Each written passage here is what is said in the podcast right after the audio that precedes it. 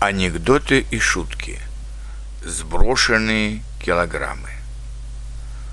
Сброшенные в спортзале килограммы терпеливо поджидали меня в холодильнике.